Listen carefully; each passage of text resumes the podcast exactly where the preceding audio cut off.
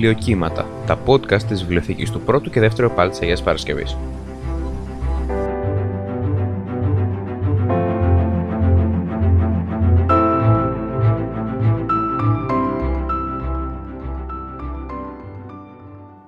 Ε, στο σημερινό επεισόδιο είμαστε μαζί με τον συμμαθητή μου, τον Αντώνη Λαμπιδάκη.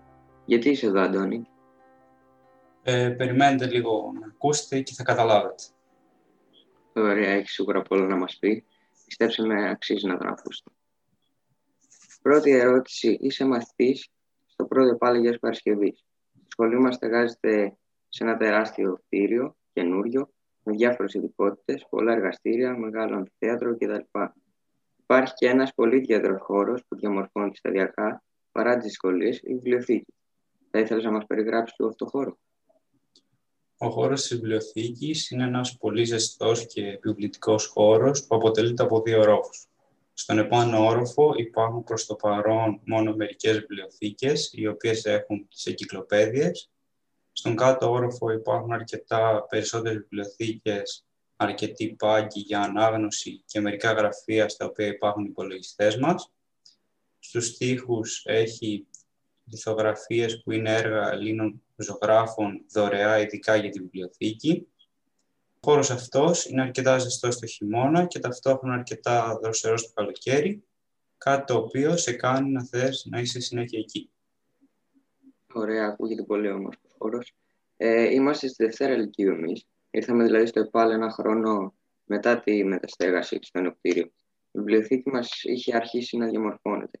Εσύ πώς βρέθηκες για πρώτη φορά στο χώρο της; Εγώ βρέθηκα σε αυτό το χώρο για πρώτη φορά μαζί με την κυρία Παπαγιαργοπούλου, η οποία μας παρουσίαζε το χώρο ώστε να αποφασίσουμε αν στο μάθημα της ζώνης δημιουργικών δραστηριοτήτων θα ασχοληθούμε με τη βιβλιοθήκη ή με τις υπόλοιπες δραστηριότητες και εγώ αποφάσισα τη βιβλιοθήκη. Ε, έχει αλλάξει η βιβλιοθήκη από τότε που μπήκε και την για πρώτη φορά; Η βιβλιοθήκη έχει αλλάξει αρκετά από τότε που την πρώτο είδα. Συγκεκριμένα έχουν μπει μερικές έδρες, οι υπολογιστές και πολλά βιβλία στα ράφια. Ε, είσαι μαθητής του τομέα πληροφορικής, οπότε φαντάζομαι πως έχεις ιδιαίτερο ενδιαφέρον για τους υπολογιστές και τις εφαρμογές τους. Στη βιβλιοθήκη έχουν θέσει υπολογιστές. Φυσικά και έχουν πολύ σημαντικό ρόλο υπολογιστές στη βιβλιοθήκη, καθώς με αυτούς μπορούμε και καταλογραφούμε τα βιβλία αρχικά σε ένα αρχείο Excel και μετέπειτα σε ειδικές εφαρμογές που δημιουργήσαμε. Ακόμα μέσω των υπολογιστών έχουμε ένα ακόμα πρόγραμμα το οποίο μας επιτρέπει να ελέγχουμε πόσες φορές την εβδομάδα έχετε κάποιο μέλος για να διαβάσει βιβλία. Και τέλος και εξίσου σημαντικό είναι ότι μέσω των υπολογιστών μπορούμε και αναζητούμε πληροφορίες που μας λείπουν για την πλήρη και σωστή καταλογράφηση κάθε βιβλίου. Ωραία. Ε, εσύ με ποιους τρόπους βοήθησες στην οργάνωση της βιβλιοθήκης; Εγώ με τη σειρά μου βοήθησα αρκετά στην οργάνωση της βιβλιοθήκης, καθώς ήμουν ένα από τα βασικά άτομα που καταλογραφούσαν. Ακόμα βοήθησα στο στήσιμο των πρώτων υπολογιστών που ήρθαν και ήμουν αυτός που ανέλαβε το σετάρισμα των λάπτοπ, μιας και ήξερα αυτή τη διαδικασία καλά μια εξίσου σημαντική βοήθεια που παρήχα ήταν και η δωρεά πολλών βιβλίων. Πιστεύω ότι η δουλειά μου ήταν αρκετά χρήσιμη και ουσιαστική.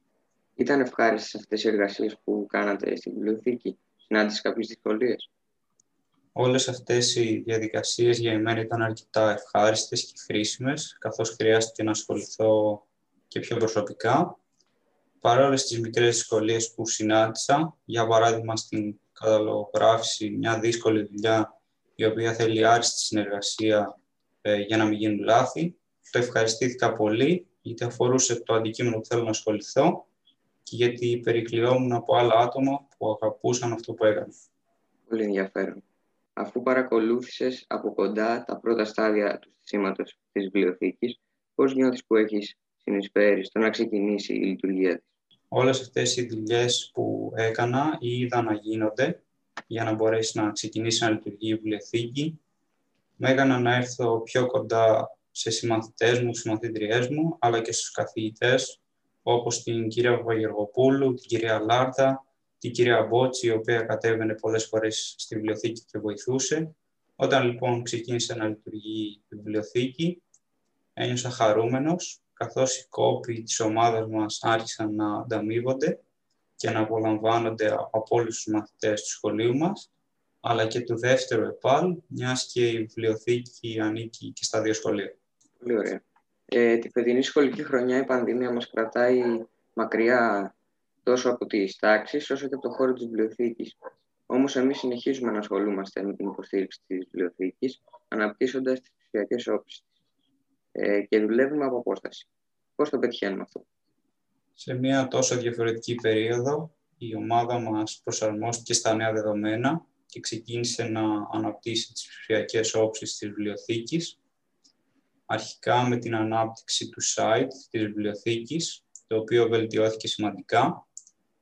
Επιπλέον σκεφτήκαμε την ιδέα των podcast, μια ιδέα η οποία γρήγορα ξεκίνησε να υλοποιείται, καθώς ήταν μια πολύ ωραία και ενδιαφέρουσα ιδέα. Μια εξίσου ενδιαφέρουσα σκέψη που είχε η ομάδα μας ήταν και η έκθεση φωτογραφίας, η οποία θα δώσει ευκαιρία σε εραστέχνες φωτογράφους και μαθητές να δημιουργήσουν φωτογραφίες με θέμα τον αναγνώστη και το βιβλίο. Α, πολύ ενδιαφέρον να ακούγεται αυτό. Ε, πες μας ποιες στιγμές θεωρείς σημαντικές από αυτές που έχεις ζήσει στη βιβλιοθήκη. Στο χώρο της βιβλιοθήκης έχω περάσει πάρα πολλές ώρες, καθώς ασχολήθηκα αρκετά με πολλά και διαφορετικά αντικείμενα. Αρχικά, μια πολύ σημαντική στιγμή ήταν τον Ιούλιο, όπου χρειάστηκε να βρίσκουμε στο σχολείο, καθώς παραλάβαμε τους νέους υπολογιστές από τη Σχολική Επιτροπή. Μια εξίσου σημαντική στιγμή ήταν όταν πήραμε τους κωδικούς από το Πανελλήνιο Σχολικό Δίκτυο για να δημιουργήσουμε τον ιστότοπο της βιβλιοθήκης και μαζευτήκαμε στο σχολείο Ιούλιο και Αύγουστο για να γίνουν οι πρώτες συζητήσεις. Ακόμα μια ευχάριστη στιγμή για μένα είναι και οι ώρες οι οποίες έτυχε να δουλεύουμε στη βιβλιοθήκη, τον κατάλογο, και να είναι μαζεμένα μέχρι και 20 παιδιά από τα δύο ΕΠΑΛ και όμως να υπάρχει απόλυτη ησυχία. Κάτι πολύ εντυπωσιακό. Τέλος και κατ' εμέ η πιο ιδιαίτερη στιγμή ήταν η συνεργασία μου με άλλα παιδιά στην καταλογογράφηση, όπως για παράδειγμα τον Σαράντι το Γαρβέλα, την Αποστολία την Ιορδανοπούλου. Για αυτούς τους λόγους έχω πολλές ευχάριστες στιγμές, οι οποίες να πω την αλήθεια μου λείπουν και θα ήθελα να τις ξαναζήσω. Μάλιστα. Αντώνη, όπως μας είπες, ήσουν πέρυσι στη ζώνη δημιουργικών δραστηριοτήτων για τη δημιουργία της βιβλιοθήκης. Είσαι φέτος στο πολιτιστικό πρόγραμμα για τις ψηφιακές όψεις της. Ήσουν στο σχολείο τον Ιούλιο για παραλαβή υπολογιστών και στήσιμο νότου και ήσουν εδώ τον Αύγουστο όταν έγιναν οι πρώτες συζητήσεις για τον ιστότοπο. Τι είναι αυτό που σε έκανε να συνεχίσεις να ασχολείσαι με τη βιβλιοθήκη; Αυτή είναι μια πολύ ενδιαφέρουσα ερώτηση για μένα. Πιστεύω ότι αυτό που με έκανε να αγαπήσω τη βιβλιοθήκη και ασχολούμαι τόσο εντατικά είναι η κυρία Παπαγεωργοπούλου, η οποία από την πρώτη στιγμή μας έδωσε να καταλάβουμε πόσο σημαντική είναι μια βιβλιοθήκη σε ένα σχολείο. Ακόμα με έκανε να αγαπήσω τη βιβλιοθήκη όλη η ομάδα μας, η οποία δούλευε εντατικά για τη βιβλιοθήκη.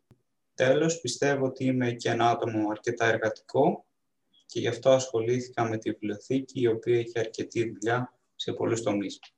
Μάλιστα, σίγουρα χρειάστηκαν αρκετές ώρες για να κάνεις αυτές τις εργασίες.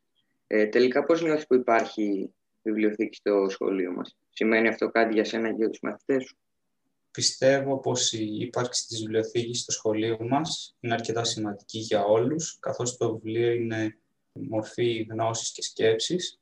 Για εμένα η βιβλιοθήκη είναι κάτι πολύ σημαντικό, καθώς δεν διαβάζω συχνά λογοτεχνικά βιβλία, αλλά παρόλα αυτά μου έκανε εντύπωση που αγάπησα τη βιβλιοθήκη, την οργάνωσή της, τις δράσεις της, τους ανθρώπους που την αγαπούν για τους μαθητές μου πιστεύω ότι είναι εξίσου σημαντικός και ιδιαίτερος ο χώρος της βιβλιοθήκης. Πολύ ωραία. Αυτή ήταν η συζήτησή μας με τον Αντώνη Λαμπιδάκη. Ελπίζω να απολαύσουν και οι ακροατές αυτή την πολύ ωραία κουβέντα. Σε ευχαριστούμε πολύ Αντώνη. Εγώ ευχαριστώ. Ήταν τα βιβλιοκύματα, τα podcast της βιβλιοθήκης του πρώτου και δεύτερου πάλι της Αγίας Παρασκευής.